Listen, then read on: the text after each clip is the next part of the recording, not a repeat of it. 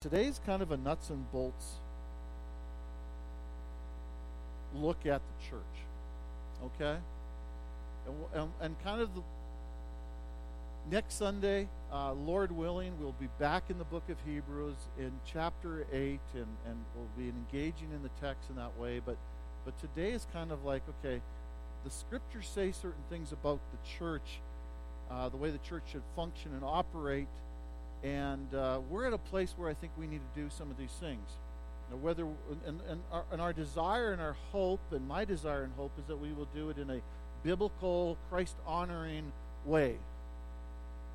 And so, a number of you, I think, I think, and I hope all of you received by email sometime in November, I think it was, uh, just this little Community Grace Church Covenant membership thing. Um, this is not the, the final draft.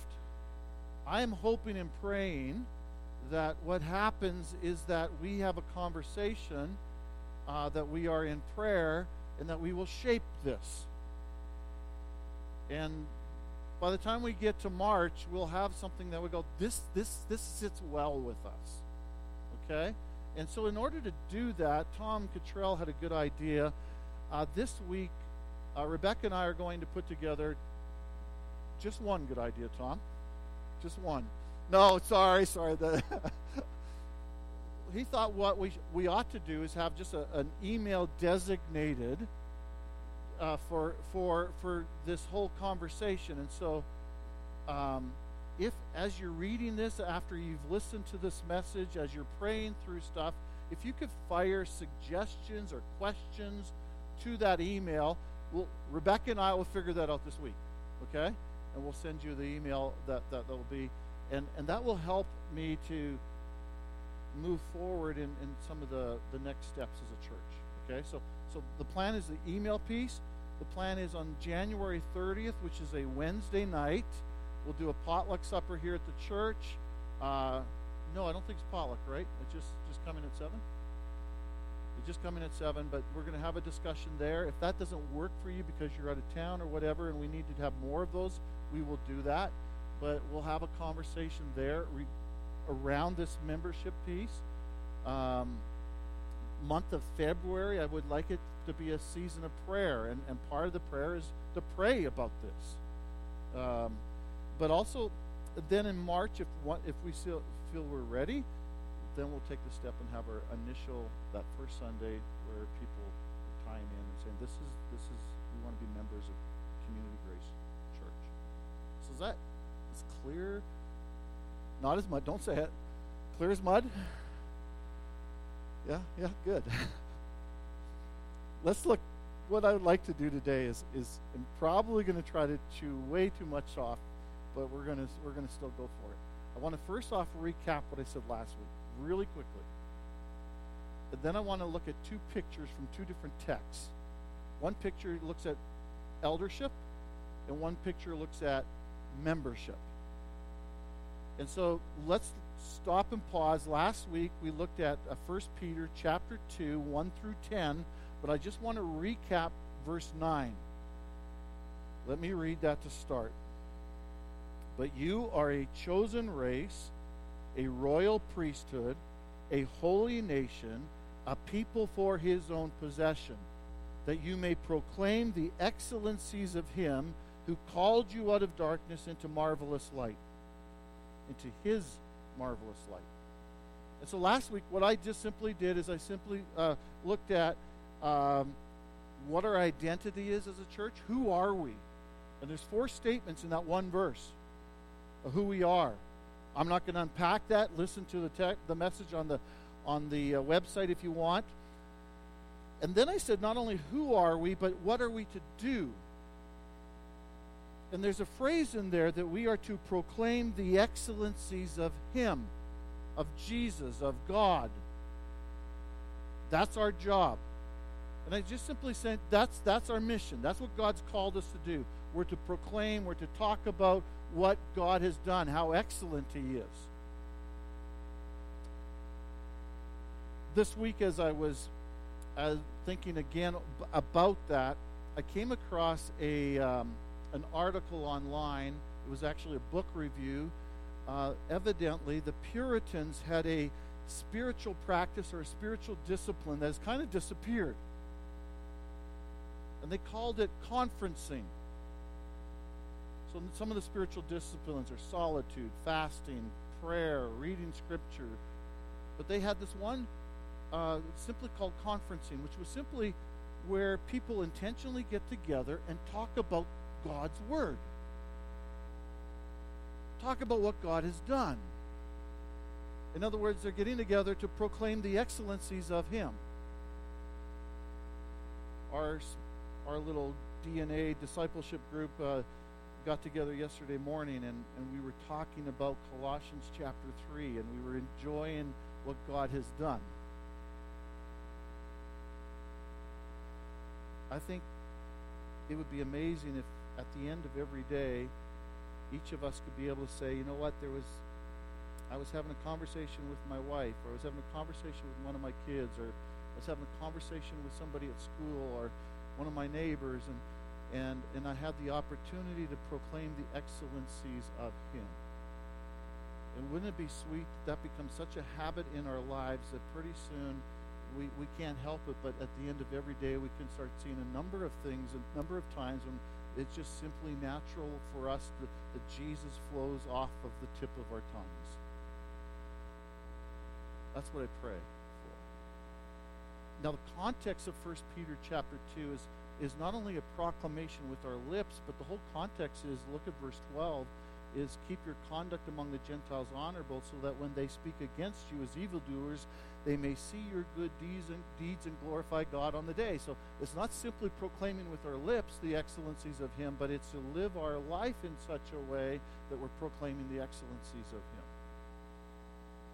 And wouldn't it be amazing if everybody in this in this church family, when they when when our co-workers see us, they see us as the hardest workers, they see us as the most encouraging, they see us as the most loving, they our, our neighbors see there's a difference in their community because we live there. Wouldn't it be Wouldn't it be amazing if if uh, we had more and more examples? Of, I brought it up last week when like, Talia had this idea. Let's let's fill these these um, backpacks. Thank you, full of stuff and, and, and give them away. I think that was a way that together we could proclaim the excellencies of Him through our conduct. That's the mission of the church. That's our personal mission. That's the mission of the church. And, and, and, and how that picture gets painted really depends on us. Not just Elroy, but us as a group. We get to paint that picture. How will we proclaim the excellencies of Him? Now, I concluded last week's sermon simply by saying what was the motivation to proclaim the excellencies of him. And the end of that verse and verse 10 actually bring it out to proclaim the excellencies of him who called you out of darkness into his marvelous light. Because of what he's done for us, I should and I ought and I want to proclaim his excellencies. So that's a vision, kind of the mission. But now let's move on to two pictures. Now, why these two pictures? Let me just pause. Our church, we're a church plant. And, and, and there's some sense that the, we're, we're not firing on all cylinders. Maybe the better picture is we are a we are a a little tree that has started to sprout out of the ground. And quite frankly, a, a horrendous wind that something like you guys experienced uh, when you were coming back from Montana, Matt and Ann, this crazy wind, a, a horrendous wind might blow us over and we will be no more. Or, if the Lord is willing, the roots will grow deep the tree will get stronger and begin to grow, and at some point we will grow and, and produce fruit. And, and, and, and so, in order for those roots to grow deep, we need to, to look at what God's Word says about the church. And, and we, I don't think we can deal with everything that God's Word says about the church. but there are some things we need to deal with now. Probably some things that we should have dealt with already in the past. Part of it because you've got a pastor that that it has some shortcomings, but also I think part of it just because life, where the where where with with with the church family, with with Lynn's health, uh, there was reasons why we haven't come to this place till now. But I think it's time that we begin to look at some of these things, and one of them is eldership, and one of them is membership. But I want to show you two pictures why this is important. Okay? The first one from 1 Peter chapter 5. 1 through 4. So I exhort the elders among you, as a fellow elder and a witness of the sufferings of Christ, as well as a partaker in the glory that is going to be revealed, shepherd the flock of God that is among you, exercising oversight not under compulsion but willingly, as God would have you, not for shameful gain but eagerly not domineering over those in your charge, but being examples to the flock. And when the chief shepherd appears, you will receive the unfading crown of glory.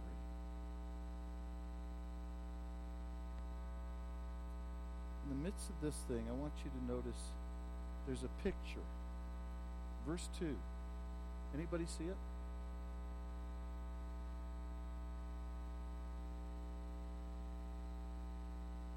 Shepherd. And what are we shepherding? The, the sheep, the flock, right? Shepherd the flock. That should that should a picture should come to your mind. When Lynn and I were in Africa, we were in northern Kenya, the, the tribe of Turkana. They are a semi nomadic people. They are not farmers, they are shepherds.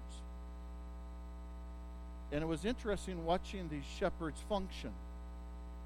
They are very unlike Western shepherds. Western shepherds are, at least in Alberta, they're cattle guys, right? And I've been on the cattle drives. I've been on a horse on a cattle drive. I hate horses.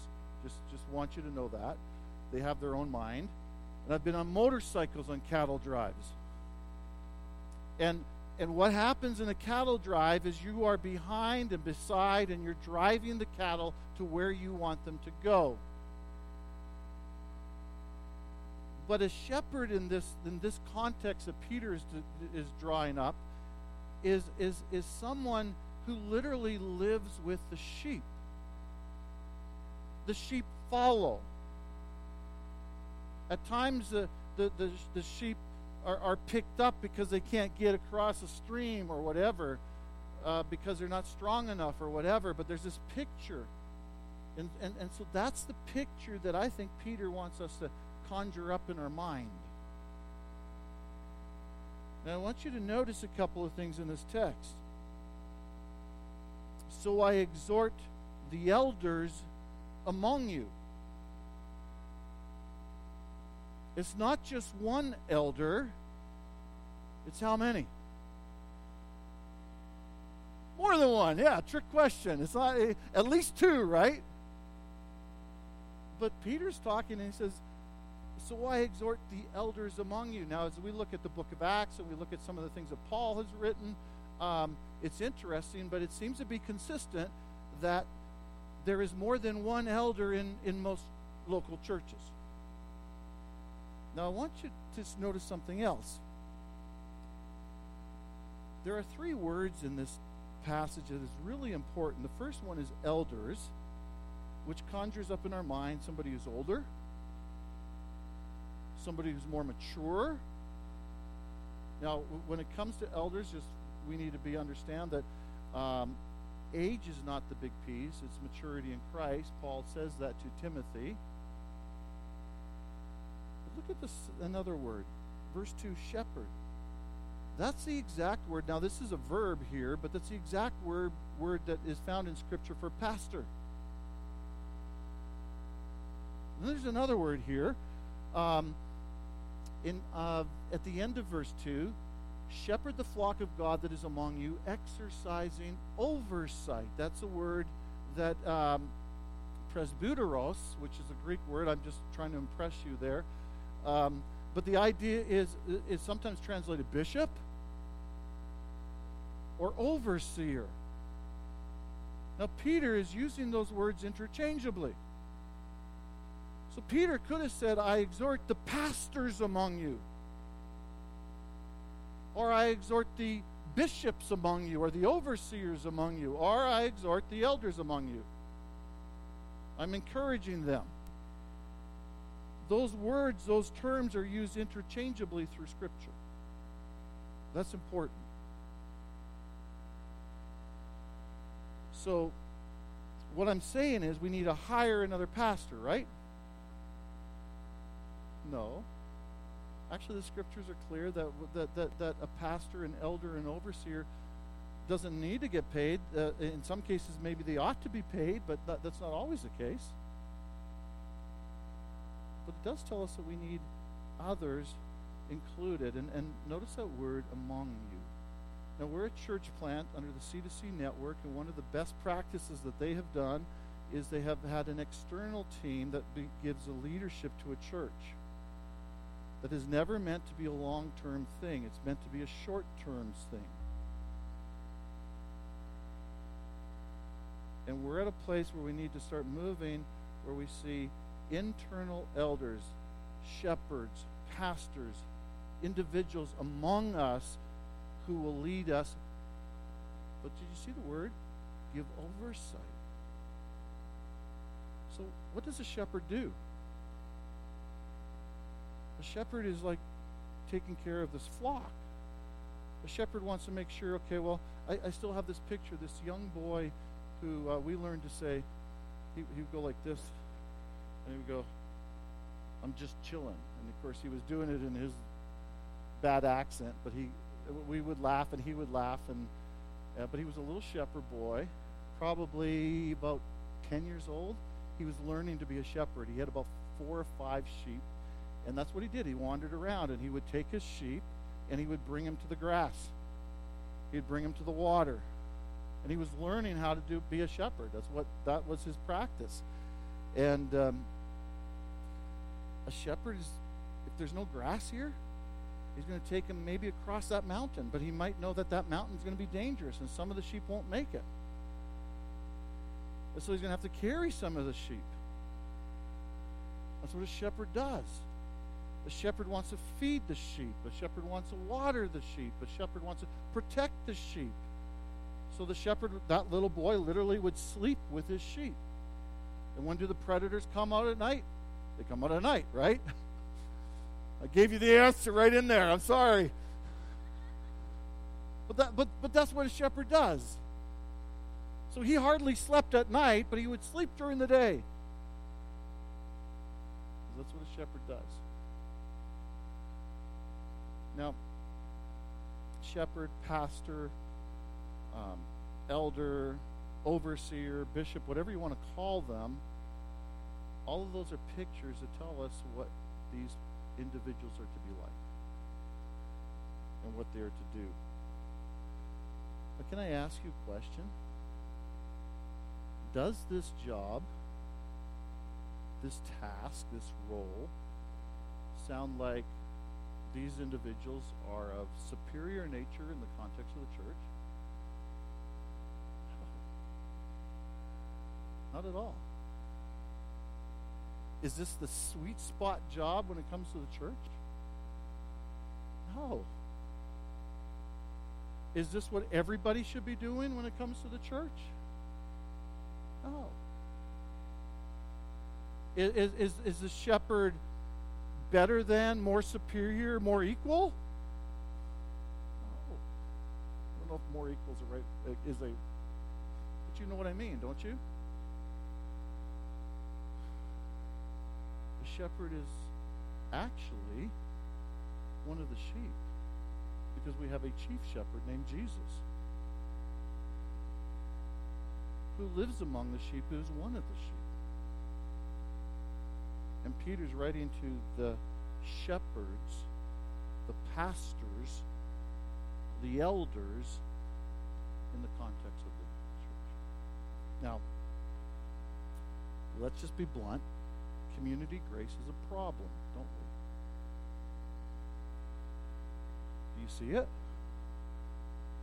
We have a shepherd among the sheep, but our other shepherds are external. And to grow in a biblical alignment, we need to have shepherds that are among us. That's one of the next steps as a church. And you say, how, how are we going to get there? How do we move in that direction? Well, one is you have to have the members, the flocks of the sheep, to say, yeah, we think these people are shepherds. That's part of it, so we got to answer that question. But, but, but along the way, um, currently, right now, there's a, a five guys who are going through with me uh, a once a month training on eldership. I'm not, I'm not saying all of those guys will be elders in our church. They may be. I think every one of them could be. Uh, over the course of the last two years, I've, ta- I've tapped on some of your shoulders and said, You should think about this. You should consider this. You should pray about this. The Apostle Paul says that it, to desire the office of an eldership is a good thing. And so I think there needs to be a, a desire on the part of certain individuals. And maybe some of you have a desire for that role, and you, you should come and talk to me. Because I think that's a great place to start. But at the end of the day, as a body and as a flock, we have to identify who they are. And so, so I think we're moving in that direction, but please pray that God would open this door and allow us to move in this direction. Second picture that I want to bring to you is found in the book of Romans, Romans chapter 12. Because 1 Peter 5 raises a second question for me. He says, He exhorts the elders to shepherd the flock among you. When I think back to Africa, they were very clear on who the flock was. That little boy knew who his five, who, who, he had five sheep, and he knew that these were his five sheep. And he knew that if he went and grabbed a sheep from that shepherd, he'd be in trouble. Unless he went and paid for it, then he'd suddenly have six sheep. Or if he if his if his sheep gave birth to another one, then he'd have six sheep. But he knew who his sheep were. That raises another problem for me in the context of community grace. We've been a church that by God's grace, I have a list of about 70 people, including children, that by God's grace I pray for every day.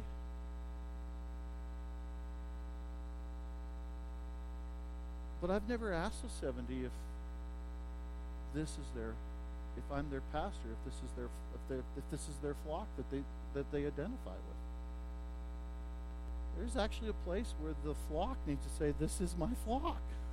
And if this isn't your flock, then you need to be at a place where, where you can say, That's my flock, because that's where I grow. And, and that leads us to our second picture, and that's found in Romans chapter 12,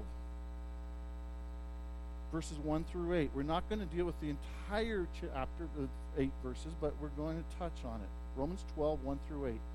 I appeal to you, therefore, brothers, by the mercies of God to present your bodies as living sacrifice, holy and acceptable to God, which is your spiritual worship. Do not be conformed to this world, but be transformed by the renewal of your mind, that by, that by testing you may discern what is the will of God, what is good and acceptable and perfect. For by the grace given to me, I say to everyone among you not to think of himself more highly than he ought to think, but to think with sober judgment, each according to the measure of faith that God has assigned. For as in one body we have many members, and the members do not all have the same function. So we, though many, are one body in Christ, and individually members of one another, having gifts that differ according to the grace given to us, let us use them. If prophecy in proportion to our faith, if service in our serving, the one who teaches in his teaching, the one who exhorts in his exhortation, the one who contributes in generosity, the one who leads with zeal, the one who does acts of mercy with cheerfulness. Now, my question to you is this What's the picture that Paul paints in this chapter? You see it? He describes the church as a body. And each each person in the church has what? We are what? Members. And and he describes us like some are fingers and some are eyes and some are ears. He actually gets into this a little more detail in 1 Corinthians 12. But that's the picture he's, he's drawing and bringing to our mind. Now, something fascinating from the last passage that we had, I want to just, you don't have to go there. But remember what motivates us to, to declare the excellencies of Him? It's what God has done for us. What motivates the shepherds? Peter says, So I exhort the elders among you as a fellow elder and a witness of the sufferings of Christ. Peter says, I witnessed Jesus dying on the cross. And I see his incredible love, and because of that, I want to serve him in this way. And I exhort you to do the same because of what Christ has done what's fascinating about Romans chapter 12 is he says, Paul says pretty much the same thing to, to every member of the church. He says, I appeal to you in verse 1, therefore, brothers, by the mercies of God. What are the mercies of God he's talking about? Well, he's going back to Romans 9, where before before Jacob did anything, good or bad, God in his mercy chose him. He's going back to chapter 11 where he's talking about the nation, uh, he's talking to the Gentiles, and he says, Because of Israel's disobedience, I had mercy upon you, even though you weren't searching for me, and I called you, I brought you to myself. And then he says about Israel, and this is a part that is puzzling all kinds of people, he says, I will show mercy to Israel the very ones who rejected God, who rejected Jesus. This is like this is this kind of a crazy thing. And and flowing on the heels of that, it, at the end of chapter 11, Paul bursts into praise in verse 33, and he says, Oh, the depths of the riches and the wisdom and the knowledge of God! How unsearchable are his judgments, and how inscrutable his ways. He says, For who has known the mind of the Lord? He's blown away by, by God's mercy. Now, Paul has been unpacking how we were dead in our trespasses and sins. He's well, I'm going to Ephesians. I'm sorry, but but he, he's talking about he, he's he's talked about how God is justified, how God is um, going to someday glorify us. It's like just this incredible, beautiful picture in the book of Romans. It's all about God's mercy that we don't deserve. And now in verse 12, he says, I therefore, I urge you, I appeal to you, I beg you Every one of you in, the, in, in Rome. To present your bodies, to present your life.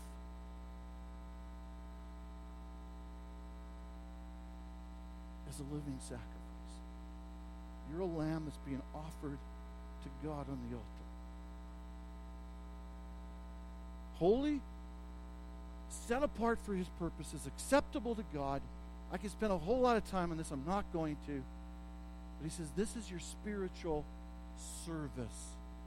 This is your spiritual worship. This is literally your reasonable. It's only logical. In light of what God has done, that this is what you would do for Him. This is how you would worship Him. And then he begins to unpack what that can look like or what that ought to look like. And he begins to talk about how it looks in the relationship with the church. He, he begins to look at how we ought to behave. He, he begins to look at how we should behave in the context of the, the world. He begins to look at how we should uh, function in submission to our government leaders in chapter 13. He gives us all kinds of things, but he begins by how we should function in the context of the church. And this is like way too rushed. I should spend a whole lot more time, but I want you to have this picture. He says, if you're a finger, then be the best finger in the context of the church you possibly can be. For Him, because of what He's done for you. Now, this fleshes out, yes, it's true that we are all members of the body, the, the, the, the um, the worldwide body of Christ. This is true of that. But Paul's writing to a church in a city. And he says it gets fleshed out in the context in which you are living.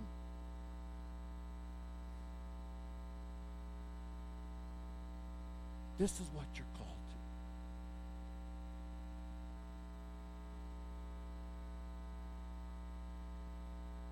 Now he says in verse 4 For as in one body we have many members, and the members do not all have the same function. So though we are many, so so we though many are one body in Christ. That's important. Don't we got to look at that. The reason we're one is because because of the one we put our faith in.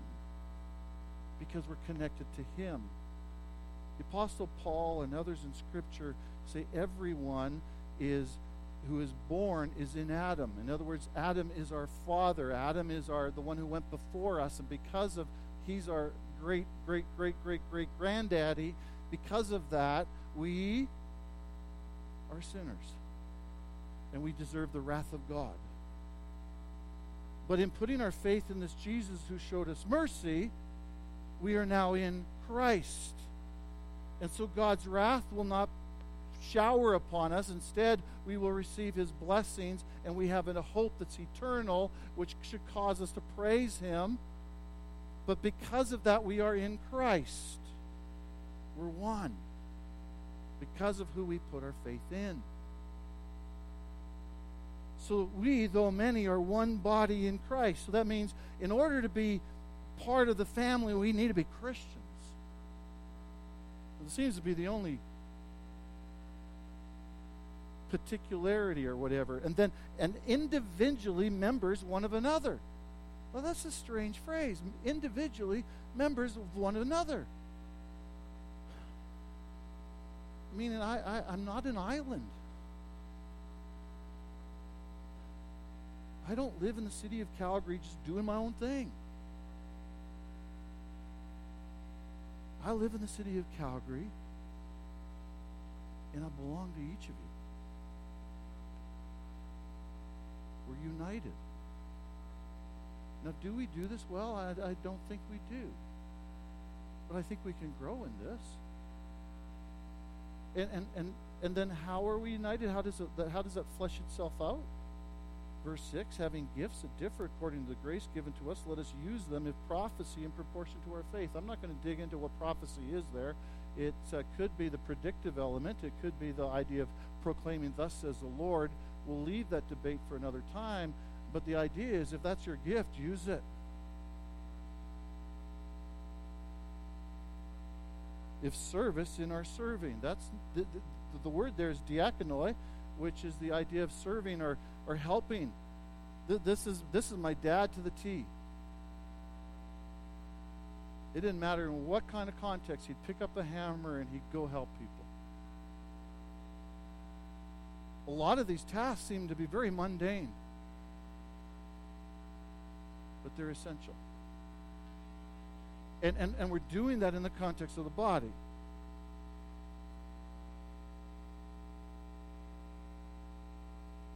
One who teaches in his teaching. That's your gift. Use it. If you're not using it in our context, come to me and say, I've got this gift and I need to use it. And we've got to figure out how to use it. But it seems you don't have really an option. You need to use it. You say, Well, I don't know what my gifts are. Try something. Okay? the one who exhorts in his exhortation. It could also be an encouragement. I always say my wife's greatest gift is their gift of encouragement. She can bless the socks off of an elephant, and I've never seen an elephant with socks. It's my bad joke, but but I could be at the lowest point of my life, and she encourages encourages me. And I've seen her encourage others, and, and some of you, that's that's your gifting. Now, this list isn't exhaustive. He has another list in 1 Corinthians 12. He has another list in Ephesians 4, and I don't think those are exhaustive. I think the reality is God has given us all kinds of abilities. The one who contributes in generosity. And we're all called to contribute, but some just some people are just like the wallet's open. I was with someone the other day and I was just amazed. They, we were driving down Calgary and I, I never seemed to give money to those people in the, in the middle of the street. And it was just like right away. It was like, now, I don't know, that, okay, that there's a debate on whether that's a good practice or not. But I was just like, that person's generous. The one who leads. There are leaders among us that need to lead. Do it with zeal. The one who does acts of mercy with cheerfulness. Uh, the, the picture that comes to mind here is do those who who well, I think of my mom, but there's others that come to mind. She opened her home up, and she had foster children, and she had adopted children come in, and, and then she always had people in that she just she was she wanted to show mercy. And I've seen some of you acting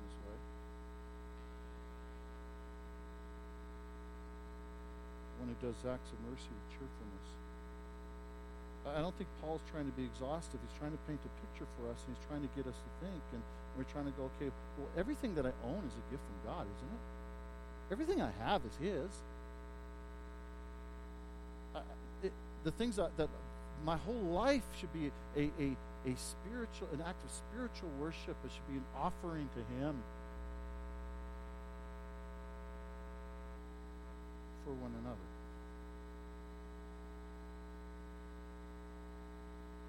Now, how do we wrap this thing nuts and bolts?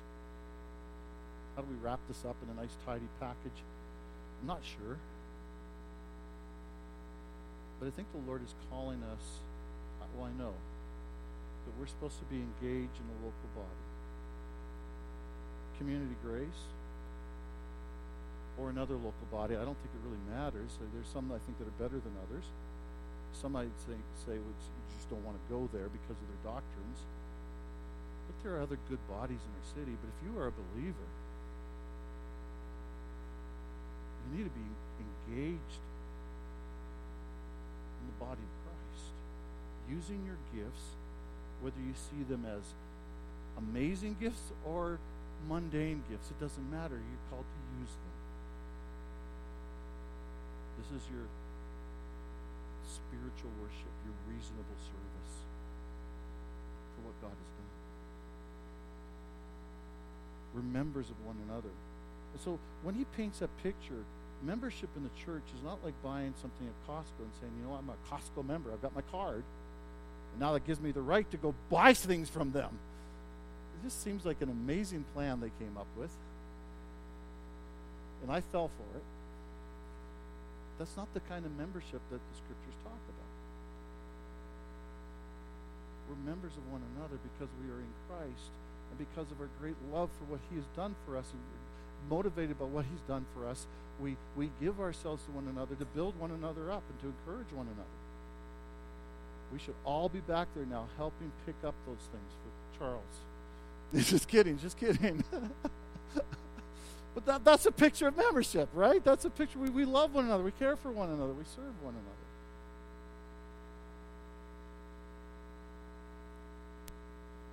And so, this document that I put together, that I actually begged, borrowed, and stole from every other church on the web, and put together,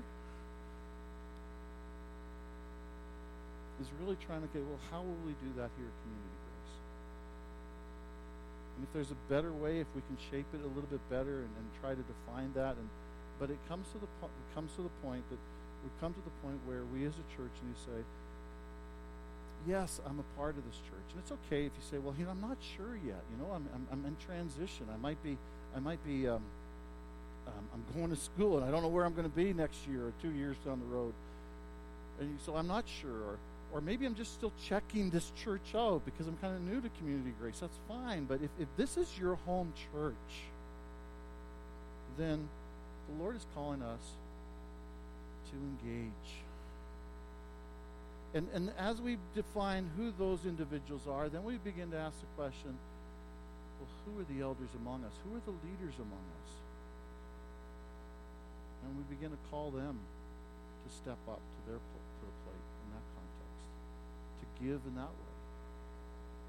And and I think as we do that, the roots of this little church will grow a little bit deeper, and the tree will grow a little bit stronger. And someday, we'll sit under the shade, or somebody else will, and that will be precious. Let's pray. Lord, I love you.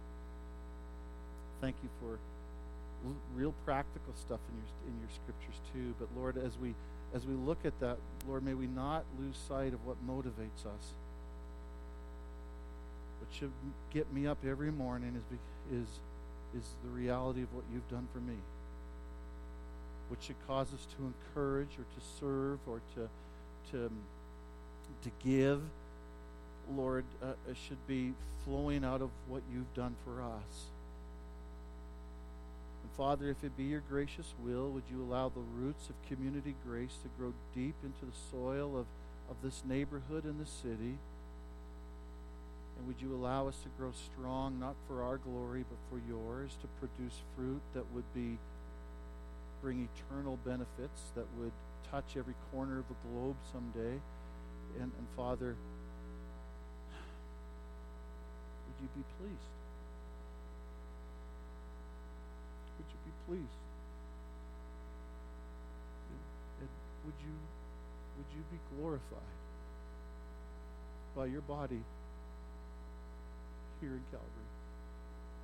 We ask these things in your precious name. In the name of Jesus, we pray. Amen.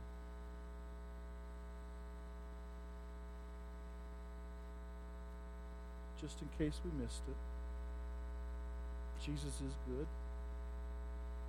He has shown us mercy. And so every Sunday we stop just to pause and say thank you, and we stop to remember what He's done, that He came to this earth, He, he died in our place, and simply by putting our faith in Him, we are in Christ, and we are one body, connected to Jesus, and we have an eternal hope that is everlasting, and that's astounding, and we want to remember Him as He has told us to. So if you're a Christian, you're welcome to come. Come, come together. Come with somebody. Let's sing.